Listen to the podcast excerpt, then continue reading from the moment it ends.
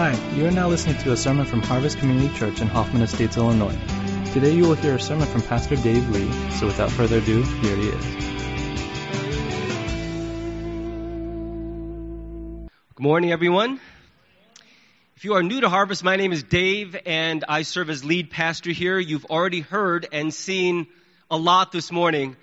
I hope that you will hold out for another 30 minutes and give me as much of your attention as you can. We want to look into the book of First Timothy this morning. And if you're joining us for the first time, if we get that first slide up, we're, we're just kicking off a new series called Life on Life.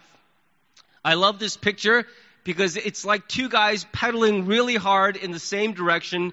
They're working for the same goal, but the important thing is they're not just out for a Sunday stroll, they're going for it. And that, I think, is a really beautiful picture of the way life in ministry really ought to work. Um, this, what we're doing here, is good. It's important. It's right to meet together and have a one to many communication. But it has always been the case in the kingdom of God that the real spiritual action takes place in a life on life setting. It's always been the case that people have grown more from one life investing in another life than from one voice speaking to thousands. And that's why even Jesus, though he addressed the multitudes, made it his practice to walk very closely with his smaller group of men and extend his influence and impart the best of himself into their lives. And so that's really the spirit of this, this um, series. And we're going to be looking at the book of First Timothy, which is the first of two letters which the Apostle Paul wrote to his spiritual protege, Timothy.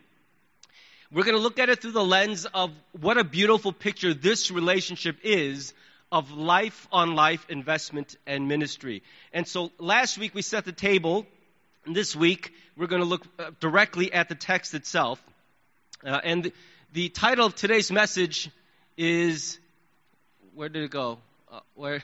okay, there it is. True Family. 1 Timothy chapter 1 verses 1 to 2.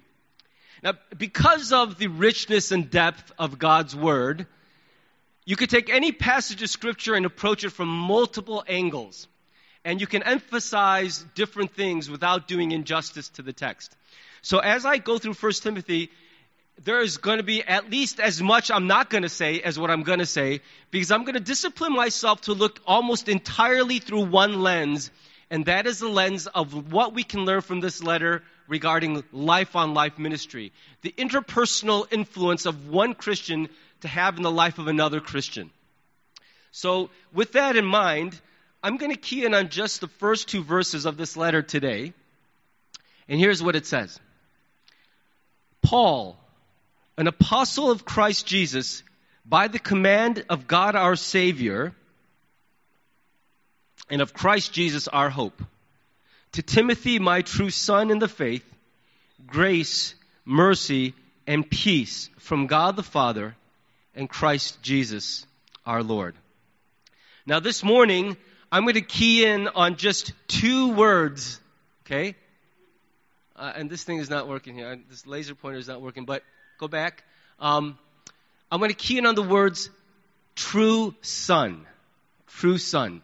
And I want to look at the fact that of all the ways Paul could describe his relationship with Timothy, the way he opens this letter is to tell Timothy, This is who you are to me. You are my true son in the faith. And maybe it's because just this past Thursday we dropped off our oldest at U of I. And I wasn't emotional when we dropped him off, but it hit me afterwards. And I've just been really missing my son and thinking about how all of my fathering really has come to a close. A real era in our life together has finished now, and he is really taking whatever I was able to impart, and he's entered his own life. And so, this idea of fatherhood and sonship is very close to my heart. I think that's an important lens with which to understand the words that Paul wrote to Timothy. So, I want to key in on those words, my true son in the faith, and I want to make a couple observations about what ministry between Christians really should look like. The first observation I make is there's, there's a picture of spiritual reproduction here. Spiritual reproduction. The fact that, that Paul refers to Timothy as his son is very telling, okay? It could just be a statement of affection, like you're, you know, we often say to somebody, you're like a son to me.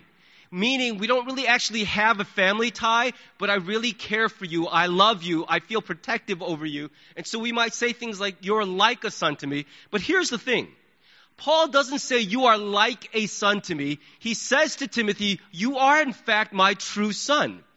You are as much every bit to me a son as if I had a wife and we made a baby or we adopted and that kid becomes our son. You are as much a real son to me as that. And that's why he adds the qualifier, you are my true son. It's not a symbolic thing. It's not an analogy. You are in fact my offspring. And we believe that this clearly indicates that Paul is the one who very likely led Timothy to salvation in Christ that there is a sense in which there was spiritual reproduction that happened, so that in the spiritual realm, Paul is in fact Timothy's daddy. Now, what's interesting is it's recorded for us when he first meets Timothy as a very young boy. It's recorded for us in Acts 16. Paul is on one of his missionary journeys, and he wanders into a town called Lystra, and there he meets this young boy Timothy and his family. And here's what it says. Uh, I'm sorry. I'm sorry. You know, before I move on to that point, there's a couple things I have to finish saying. This idea of spiritual. Can you guys? I'll, I'll just control from here. Okay? All right. We're having a lot of trouble with this thing. Uh, I'll just park it here. This idea of spiritual reproduction is interesting because what I see is that at the biological level, there is this nearly universal impulse to have babies to reproduce. I can't explain it because anybody who's ever had babies or adopted an infant understands why did we ever want this? It's so hard. It is so filled with challenge and difficulty that before you get it, all you can think about is, I want a baby, I want a baby. After you get it, you're like, what were we thinking? It is costly. It is a life and a pathway filled with sacrifice, sleepless nights, and yet there seems to be this irrepressible drive to do it anyway. And how do we explain this almost universal drive? And then, as if one weren't enough, at Harvest it seems like everybody's going for like three, four, five, six. We're still waiting for our first seven child family. I think we'll probably cap it at that. Eight is enough. Um, I think there is this observation that it seems, at least as a general statement, that people are driven to reproduce themselves at a biological level. You can't explain that drive simply by pragmatism or by some um, cost benefit analysis. It actually, the math doesn't solve, it doesn't equate if you look at it through that lens. I think here are some similarities between biological reproduction and spiritual reproduction. Um, I, I think biological and spiritual reproduction are both driven by love in the healthiest sense, it really should be and is most often driven by love. Two people meet each other and they are so in love with each other. There's such a celebration of that love that it can't be contained in just this relationship. There is like this desire to overflow out of that into another generation. I think in the healthiest settings, reproduction happens, the growth of a family happens, whether by, by biological reproduction or adoption, the desire to grow a family is an extension, an outflow of real love. And apart from that, you see a lot of dysfunction in the family that is formed if something other than love motivates the expansion of a family. And so, in the same way that parents love each other and want to have children, I believe that when we are in love with our Savior, if we are the bride of Christ and He is our bridegroom, it is out of the overflow of celebrating love with Jesus that we have any desire to reproduce spiritually. If you've never really felt very enthusiastic about, about evangelism, about sharing your faith with others, I think the first place to look diagnostically is do you really enjoy a life giving relationship with Jesus Himself? Are you in love with the Savior? Not just relieved to have avoided hell, but are you in love with the Savior? Because I really believe reproduction as an impulse flows out of love. It is also a, a sign that there's so much love, it, I want to give it away. I don't want to just get love. Anytime parents bring children into their family to be loved by their kids. Can I just give you a little clue right now, having raised the first one to college and adulthood? You don't have children so that they will love you. That is the most ungratifying experiment in the world. Yeah, they love you okay, but if you had kids because of a desperate need to be loved by them, give up hope right now. They do love you, but they won't justify that motivation. You bring children into your life not to be loved, but to give love. And unless you get that straight, it's going to be a terrible disappointment, and you're going to blame your children for the way you feel. There's also a desire to leave a legacy, to keep my family line going. I can't quite understand at the heart of it why that's so important to us, but we want to leave some people behind that have some of our biological stuff in them, or at least our family DNA. We want to at least say that after I'm gone, somebody will carry my name, carry this family culture, our values and principles, so that I can say, as I die, I will have a child to follow me in this world, someone to give all my leftover stuff to, someone to impart the best of my learnings to. And I think that's definitely a driver of the, the desire to expand our families. And I think the same is true in the spiritual realm when we realize the church has always endured throughout the ages because people saw the vision of the kingdom and wanted others after them to join this family, to be part of the same legacy, to give others an inheritance that we have received.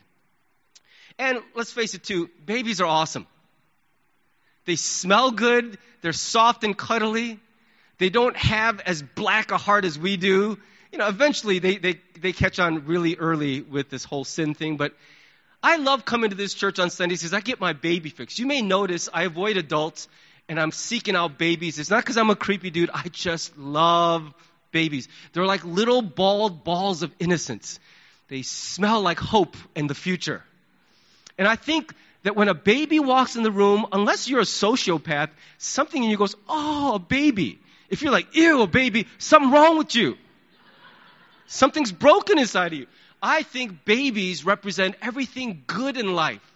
All the hope, the desire, the vision for life, the zeal that maybe has died in us but can still live in another generation. And that's a big part of it is this joy of new life fills us with new life. It can if you're open to it. I think that's one of the great motivators for spiritual reproduction as well. There is something that happens to a church when person after person who was lost and dead in their faith come alive in Jesus Christ. And you watch through their new eyes as they discover these new things of the kingdom, these new treasures which have grown old to you, clouded with age. Maybe your faith, your wonder over the kingdom has gotten this patina over it. But the truth is that in the eyes of a new Christian, a spiritual baby, you see the marvelous kingdom come alive again for you. I think it's wonderful for a church when someone comes to Christ in that congregation and there is spiritual reproduction happening. See, all that to say, I don't think the primary driver of evangelism is a sense of duty. Nor is it a sense of ambition. We got to get more people into our side. I don't think those kinds of motivators ultimately lead us to give away our faith. I think the greatest motivation for evangelism has always been the celebration of the new life which Christ makes available to us to be giddy and thankful with joy in our hearts that I once was dead and I am now alive. I was lost to God and He found me. If that joy doesn't flow through us on a regular basis, if it's not renewed, there will never really be an active ministry of spiritual reproduction in your life. And for those whose best days with Jesus are way in the rearview mirror, chances are you have not really shared this gift of eternal life with anyone in a long time. I believe that evangelism is not some pinnacle of Christian experience and ministry. It is the signal to us that there's real life happening inside. That I found a good thing. And can I tell you, almost every one of us is an evangelist for something. For a while, I was the chief unpaid evangelist for Prison Break season one. I just wanted everyone who was alive to watch that season. Season two, three, and four need to be flushed permanently down the toilet of television. But season one was glorious. And for a while, I couldn't, I couldn't quite figure it out. People actually asked me, why are you so agitated for me to watch this? I don't know. I just liked it so much that I want you to enjoy it for the first time. Something good happening to me. Something great which I have found, a treasure I can't hoard all to myself. And that's why if it's always been hard for you to engage in the giving away of your faith, I think one of the places to really check your heart is, are you truly passionate, joyful, thankful for this new life which is ours in Jesus Christ? Let me give you a second observation that flows out of this choice of Paul to refer to Timothy as his true son in the faith in my experience, there are a lot of parallels between life on life ministry, what we might call discipleship, and parenting. In fact, I, I, think for those men eh, that I have discipled or mentored in the church over the years, it's felt very much like, in some ways, I was refathering them. And I don't mean to say that I'm much older or they're very immature. I just mean many of the dynamics of that interaction felt reminiscent of the interactions I had with my own children when Paul first meets Timothy, it's when, when Timothy is probably a very young boy. It's in the city of Lystra, and look at how Paul, uh, how that is recorded for us in Acts chapter 16, verse 1. Paul went first to Derbe and then to Lystra, where there was a young disciple named Timothy. And look how he describes his family. His mother was a Jewish believer, but his father was a Greek. There's a hidden message there, I think. It's not explicit, but the faith of the mother is mentioned, but it's only said of the dad, he's a Gentile. He's not one of us.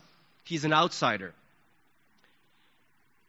It's more explicit later in his second letter to Timothy. At the beginning of the second letter to Timothy, Paul fondly remembers the faith that he saw in Timothy's grandmother and his mother. I'm not sure why it's the case, but in so many families I meet, faith lives in the women and is barely clinging on to the bottom of the men's shoes. I wish that weren't the case, but I see it in case after case after case where the real p- passer along of the faith is the mom and the grandmother. I wish that we would see more men rise up, and it's not too late, men. Will you take responsibility for keeping the fires going in the hearth of your home spiritually? Will you realize that your presence, your intentionality in faith is so critically important to the overall health of your family. And so here, he's remembering, oh man, I totally remember the sincere faith of your grandma Lois and your mother Eunice. And I'm also persuaded lives in you. Not a mention of the daddy. What this indicates to me is that while Timothy's dad was physically alive, he was spiritually absent. He was a non player in the unfolding drama of Timothy's faith. And when kids are made to grow up in a mixed faith household, it creates all kinds of tension and confusion. Multi ethnic or mixed race marriage is not very problematic. But mixed faith marriages create, wreak all kinds of havoc. The kids are so confused because at the most fundamental level of what is right and wrong, what we believe is true of the world, mom and dad don't see it the same way. And they're both pulling at the kid to see life through their lens. It's a very difficult thing for a child to grow up in a mixed faith home.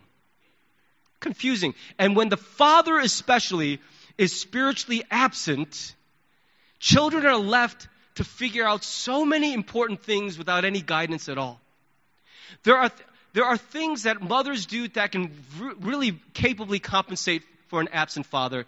I think women are stronger than men by orders of magnitude. We got bigger muscles, but I think women have always been tougher than us. That's why God gave women the responsibility for having babies. Thank God we would never be able to do that. We see our buddy go through and we're like, uh uh-uh. uh We ain't never having kids. I love the strength I see in women. But there is a strength that men contribute which cannot be reproduced, no matter how faithful and intentional a woman is. And when I see families where the father may be a churchgoer but is spiritually absent, I can't help but see the effects of it on their children. I take a personal interest in getting to know the kids at this church, and in part, my second agenda is trying to get to know the dads. I see in your kids who you are spiritually. I, am not judging you from distance, but it's helping me understand where you are in your faith journey. An absent father spiritually, it leaves a big hole in the lives of his sons and daughters. And so that was Timothy's experience. And Paul stepped into that vacuum, reminding us that life on life discipleship is, in so many respects, a second chance at family, especially for people who had very difficult relationships with their family of origin. I think a lot of people have less than an ideal relationship with their parents, especially with their dads growing up. A lot of people grow up with very difficult relationships because their father was unavailable spiritually or emotionally. And so they are now left having forged a sense of adulthood without guidance and support, and they're trying to figure all of that out. It's especially devastating for boys to grow up with an absent father. In the midst of this, Paul sweeps into young Timothy's life and he says, I know your dad cares for you, but he's not available for you in this very important way. Out of love, let me step in and play that surrogate role because it matters to you that you should see a man love Jesus Christ out in the open in front of your face so you know what faith looks like when a man practices it. And I'll tell you, faith looks very different when it's worn by a man than when it's worn by a woman. It's just very different. As an illustration, a skirt looks really wonderful on a woman, but a, a Scottish man, and only a Scottish man, can get away with a kilt. I will never wear a kilt because you will beat me up if you see me in it. it. A man wears the same thing differently than a woman. And that's why it's so important that Paul stepped into Timothy's life. Now, these two men could not have been more different, okay? They could not have been more different. And if you read between the lines, in the letters that Paul writes to Timothy, if you read between the lines, there are certain things Paul says to Timothy that if you piece it together, you get a picture of Timothy as, how should we say it, not the most robust fellow. He wasn't the Gaston from Beauty and the Beast, if you know what I mean. He wasn't like the man's man. He was sort of um, more like Eugene from Revenge of the Nerds in the 80s, if you remember. There's little things. Let me give you an example. Um, Paul writes to him in 1 Timothy 4:12, "Hey Tim, don't let people, you got to stop letting people look down on you just because you're so young. And this is 15 years after he met Timothy. So if he met Timothy in his teens, he's already in his mid 20s by this point. He's at least in his 20s. And he's saying, look, maybe like many of us, he looks a lot younger than his age, and so he's having a hard time being taken seriously. All right? I no longer have that problem. But I did for a while. And maybe, maybe Timothy's struggling because he's now placed in this, in this position of great spiritual leadership, and nobody seems to be taking him seriously. He's very young, which is not a problem in itself, but the people of the church seem to have disrespected him on the basis of his perceived youth. There were enough people in the church saying, Look, you're a kid. Don't tell me what to do. And as a result, young Timothy was racked with insecurity over his age thing. And I think a lot of Christian leaders have experienced that. How do I give advice to someone who could be my father? These people look at me and I'll never be as, as old or wise or mature as the other leader. And so I'm always playing second fiddle and I can't really stand up and speak up with my own voice. And Paul says to young Timothy, don't be insecure. Don't give in to it. You have a legitimate place there. Don't let others despise you for your youth. And then in the second letter, he writes this Hey, Tim, man, God did not give us a spirit of, everything scares me. I'm so, t-. stop being like that. You don't need to be. The spirit God gave you, the spirit that flowed through the laying on of hands into you is a spirit of power, not of timidity. So you get the picture that that was an issue for Timothy. That he was always nervous, always afraid, tense, timid. He would say things like, excuse me, I believe that's my stapler.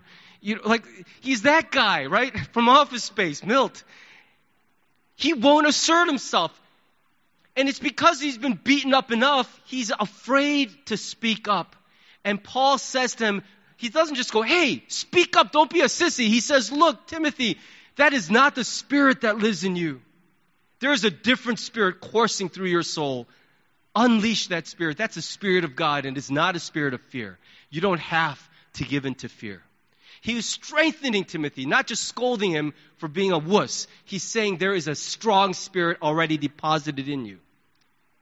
Let him out. And then he even gives a little medicinal advice.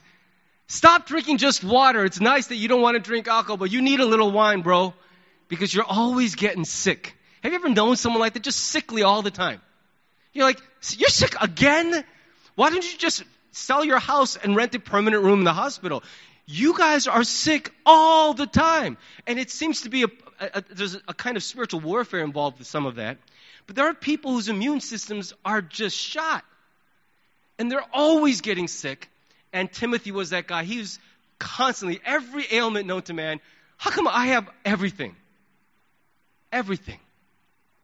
And so Paul says to Timothy, on top of like maybe a, a weak heart, you were given a weak body too.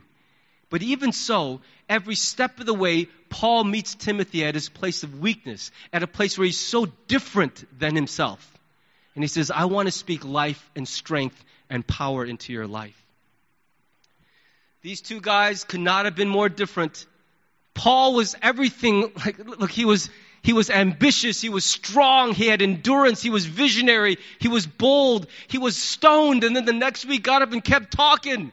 He was shipwrecked. You see the, the long list of things he endured. Timothy was not those things at all. He was the anti Paul when, when, when Paul found him. And yet, over the course of 15 years of investing life on life, of pouring his heart into this weak young man, towards the end of Paul's life, he could legitimately say, It is with, my, with great joy I can say to everyone in the church, Timothy is a suitable stand in for me. Wherever I want to be there, but I can't, I will send Timothy, and it will be as good as me being there myself. Look what he writes to the church in Philippi. For I have no one else of kindred spirit who will genuinely be concerned for your welfare. For they all seek after their own interests, not those of Christ. But you know of Timothy's proven worth, that he served with me in the furtherance of the gospel like a child serving his father. It gives me such peace that I feel like I could say that about my son Noah that if I die and he's the last one caring for his siblings, I feel like he'll do it with the same heart I would have. It's not like he's just the oldest, but I believe he has really inherited that heart. Maybe his siblings are like raising an eyebrow going, yeah, I'm not sure about that. You just don't know. And it's one of those things that it's so joyful, so life giving because you can't force that on someone. That is a sign of real transformation when someone can say, I have your heart now.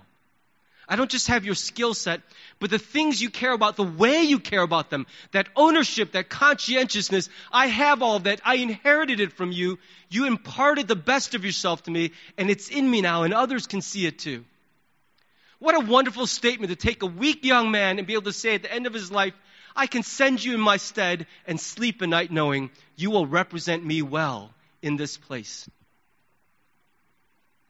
Now, as I wrap up this message, let me make a couple final observations about the historical context because this was a personal letter. Many of Paul's letters were written to a whole church as a, a kind of uh, encapsulation of doctrine, but this letter was written to a person, a friend and protege. And here's the context Paul, during his missionary journeys, planted a church in Ephesus. And while he planted many churches, he had a very special relationship with the church in Ephesus. And as he was getting ready to leave that church after a very long stay of three and a half years, he, he gathered all the elders together and he commissioned them and he said, I leave this church in your capable hands. But he gave them one potent warning. He said, Listen, after I leave, false teachers are going to try to damage this work. Be on your guard against them because some of them will come out of your own ranks and they will try to gain a following for themselves. Well, Paul went on from there and went on to do further ministry, was imprisoned in Rome, and after he got out of prison, he came back to Ephesus and he found to his dismay that his prophecy had come true. That false teachers had risen up in the church at Ephesus and they had greatly damaged the faith of God's people in that church. Just one false teacher can mess up an entire congregation, cause division, cause doubt, cause all kinds of issues in the spiritual realm. And that's what happened. And so Paul was brokenhearted. And as he returns to Ephesus, the worst part of it is he sees this hot mess in a church he loves, but he cannot stick around. God is calling him to move on to Macedonia. And do you know that feeling when you're like, I need to stay here and deal with this, but I've been called away to this? I know that feeling. I know exactly what he's feeling. And his heart is, I wish I could multiply myself because I can't just walk, walk away from this. He dealt very directly with some of the chief troublemakers. Paul was that, that kind of guy. He's like, I'm not going to make my spiritual son Timothy do the really hard stuff. He's a little non confrontational, so the butt kicking comes down to him. And he took some of these guys aside and he gave them, you know what I'm saying? He opened up a can on these guys. Paul was good at that kind of stuff. And so he dealt with those two guys, especially the real troublemakers. But then he said, Look, the worst of it is over, but there's a long road ahead for this church to regain its health. Timothy, I'm leaving you here in charge as I go on to Macedonia. You're, you're going to have a heck of a time here. People are not going to trust you. You're still so young, they're going to disrespect you. I'm putting you in a very difficult leadership situation. It's a, it's a risk. I'm entrusting you with something significant, but I'm going to give it to you, and I think you're ready to handle it. And so that's, that's one observation I make that's relevant for both um, our familial parenting as well as spiritual parenting is that those people you're trying to raise up, you've got to give them some significant responsibilities. You've got to put some trust and faith in them. Even as we were dropping off Noah, we were talking, Jeannie and I, about like maybe we should walk with him through all of his classes, through his whole schedule. This is your math building. This is your, and part of it was we just wanted to walk down memory lane and see those buildings again because we both graduated from that school. But part of it is we're like, we got to take our baby and show him this is your class, this is where you can have math, and this, and we're just at, at the end we just decided that's ridiculous. He's a grown man. He's 18. If he can't find his way to class, he shouldn't be in university. Doesn't that stand to reason? And what it was was we needed to be needed. We wanted him to still need us to protect him, but the truth is, at some point, you've got to release. You got to let him go. Every parent who lets their kid take the car out solo for the first time, it's like, do you know the feeling? You just, you're just like this. you, you can't function until they come home. It is so nerve wracking, but they will never learn to drive if you don't let them go. And so that's one principle of spiritual parenting is you can't always guide, protect, put them behind you. Every now and then you got to throw them in front of you and say, "Look, you're ready for this. It's a risk. This is a more significant responsibility than I've ever given you, but I'm going to see how you do." But there's a difference between giving someone trust and ditching them. Okay? There's a big difference. So here's the difference. You give them significant responsibility. Let them flex their muscles, spread their wings a little, but you make sure they always know you've got their back. It's like a good weightlifting spotter. A good weightlifting spotter says to you, You've got it. It's all you. It's all you. You're doing all the lifting right now. But if you, if I see your arms turn to spaghetti, I'm right there. A good lifter, a good spotter doesn't actually help you. They wait and let you do the lifting. But when you are about to drop it on your neck, they pick it up. And I think that's at the heart of it, is that we let the rope out a little, but we don't ditch them and say, You're on your own now, sayonara. But what we say to them is, I'm watching you and I'm always here. As you run into things, you reach out and I will help you navigate that stuff. I will even proactively offer guidance. You can take it or leave it, but I'm there with you and I'm there for you. But you're doing the lifting yourself now. That's a very big rite of passage. I started studying earnestly for this series about a month ago. And with my son going away to college, I've just decided, like this whole letter Paul wrote to Timothy in order to guide him through this horrible leadership challenge he'd put him in. And so I've begun this practice every week of writing a letter to my son. And I didn't expect him to write back, but his first response so touched my heart. I almost cried. I didn't, but I almost did. And it's just my way of saying to him, I can't be there with you, but my heart is still there with you all the time. And so I'm just writing him letters. It's almost like a private blog where I just tell him, son, this is just me to you because I know you. I'm just imparting my heart to you and I'm encouraging you. I'm affirming you. And it's been so good for me. I don't know how it is for him. I don't know if it's going to be a weekly burden to have to read that thing, but it has been so cathartic for me to be able to still be there for him, but at a distance. And I think that's a necessary rite of passage as we invest in other people's lives. Many of us will hear these words primarily as relevant to our own family situation, and that's a good thing. But I want to conclude by saying, I really want to encourage you to think about this. Do you have spiritual children in this world? Who is the last person with great joy you ushered into the kingdom? Yes, salvation belongs to the Lord. But in the same way that life, the mystery of life, is a, a, divine spark which we can't reproduce, God still uses people to produce other people. And in the same way, salvation has always belonged to God, but almost in every case, the gift of eternal life was passed along from one person to another. And I want to just invite us to reflect on when's the last time I had a spiritual child, the last time I spiritually reproduced. And if it's been a while, I want to invite you to think about the nature of your daily relationship with Jesus Christ. I also want to invite you to think about those people. Do you have your own spiritual Timothy? Now, if you're a parent, your children are going to be first in line to get the best of your influence and investment. But I still think it is really good for our souls to have another person, a fellow adult, that is for us like a spiritual Timothy, someone in whose life we are making a conscious investment out of love and selflessness. And if it's been a while since you had that person, if you haven't had a spiritual Paul in a while, I want to tell you that your spiritual experience is not as full as it could be without that component. And I want to encourage you to ask God to give you a spiritual Timothy or a spiritual Paul. I want to challenge you not to sit through the sermon series agreeing with what is said. I'm not that impressed by us agreeing with each other. That agreement is worth so very little without a response in the practical life. And so, what I'm asking of you is to respond practically by saying, I want to ask God to give me spiritual children.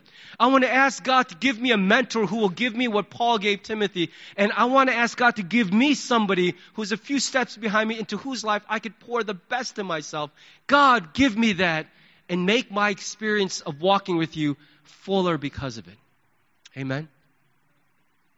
Don't just be convicted, ask Him to do that in your life. You'll be surprised at the conversations that pop up, the serendipitous encounters that will happen if you begin to ask God directly for those things. So, would you just bow with me? I just want to close in prayer and then invite the praise team to lead us in a closing song. But let me just pray for us right now.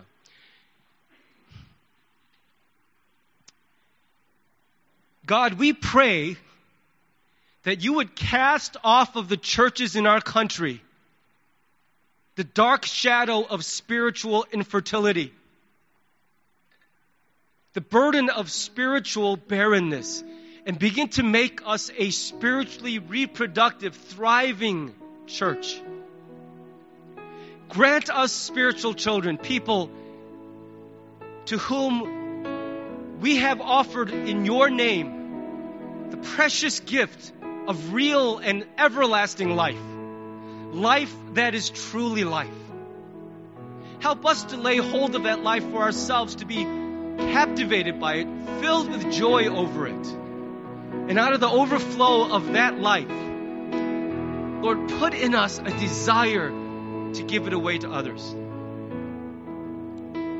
We can't make ourselves want to do that, but we pray that you would begin working in us and give us that desire. We also pray that you would raise up the temperature in our church in the culture of life on life ministry.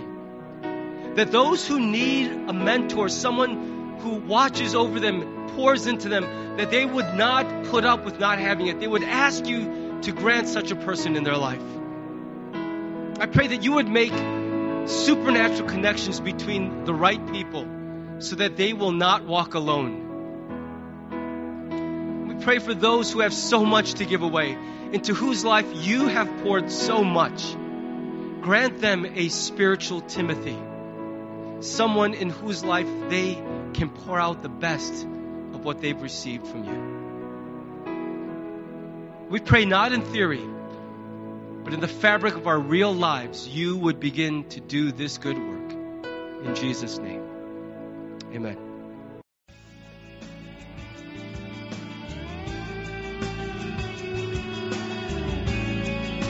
Thanks for listening to the sermon from Harvest Community Church. If you would like more information or have any questions or comments, check out our website at harvest-community.org. Thanks for listening.